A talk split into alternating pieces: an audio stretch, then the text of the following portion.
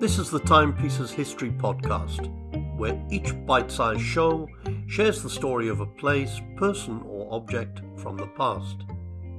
Here's your host, Gudrun Lorette. Welcome to the Timepieces History Podcast.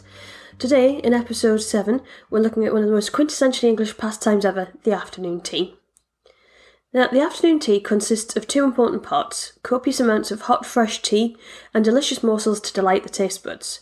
However, there are all kinds of variations when it comes to what the food actually is, or even what defines an afternoon tea compared to other similar meals. So let's start with the staple, the tea itself. Of course, like so many other things beloved by the British, it's actually about as multicultural as you can get. It's thought that tea originated in China in the Yunnan region where it had medicinal purposes and it's found recorded in a text from the 3rd century AD. Tea travelled around the world, being introduced to sailors, merchants, and priests, and gained popularity in Britain only in the 17th century.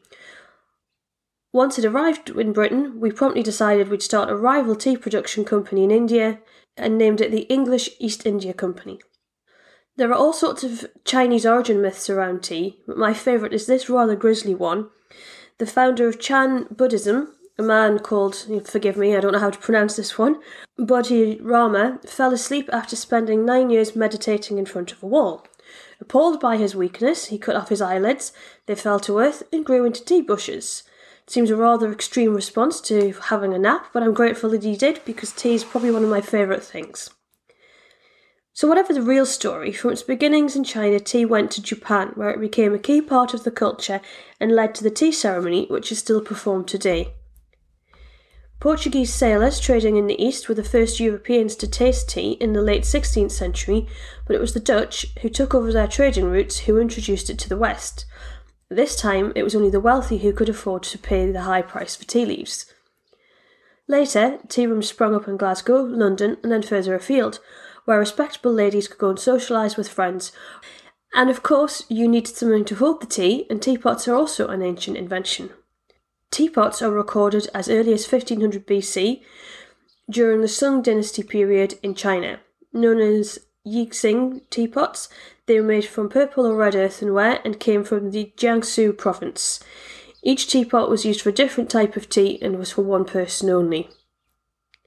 Teapots can be made from a variety of metals, such as ceramic, trendy glass, or metal. And if you've ever been in an English chip shop, you'll know that uh, metal teapots are what you get. They're almost always guaranteed to leak, and you'll probably burn yourself on the side. Japanese teapots were decorated with all kinds of patterns and had a handle at the top or at the rear. In India, tea drinking really only gained popularity in the 20th century, and glass or bone china pots are only used for special occasions. It's worth noting that early teapots were fragile and breakable, so the East India Company commissioned artists in China to design a branded teapot in the more robust local porcelain. So, what else features in an afternoon tea? Well, according to the afternoon tea website, it should feature delicate sandwiches, preferably cut into fingers, pastries, and cakes. The afternoon tea was introduced in the 1840s to stave off hunger before a late evening meal, typically around 8 o'clock at night. Scones, which are so popular these days, didn't begin to appear in the selection until the start of the 20th century. Sandwich fillings tend to be things like egg and cress, smoked salmon and cream cheese, roast ham and mustard, and my nana's afternoon tea favourite, cucumber. Often something chicken based features as well. Coronation chicken, invented for the coronation of Queen Elizabeth II, is a good choice.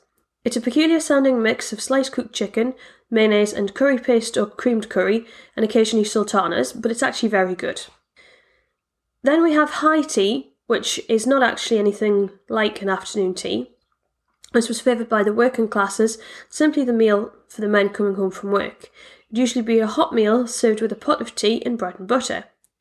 Just to add to the confusion, in the north of England, tea is the term for the evening meal and dinner for the mid- midday meal, while elsewhere, dinner is the evening meal and lunch is the midday one.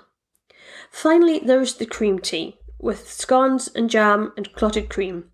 Originating in Devon and Cornwall, the meal is traditionally only the scones and the tea, but scones with clotted cream and jam are often offered with an afternoon tea. The scones are usually plain, but fruit scones will work quite well. There's much debate on the best way to prepare your scone. Apparently, the Devonshire method has the cream first on one scone half, the jam on top, and the Cornish preference is the jam first and then the cream. Personally, I prefer the Cornish method because otherwise you're smearing the jam into the cream and it looks messy. So, let me know which way you eat yours and what your favourite tea time treat is.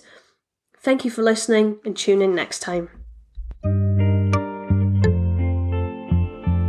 Thank you for listening to the Timepieces History Podcast. Don't forget to listen next time for more quick history facts.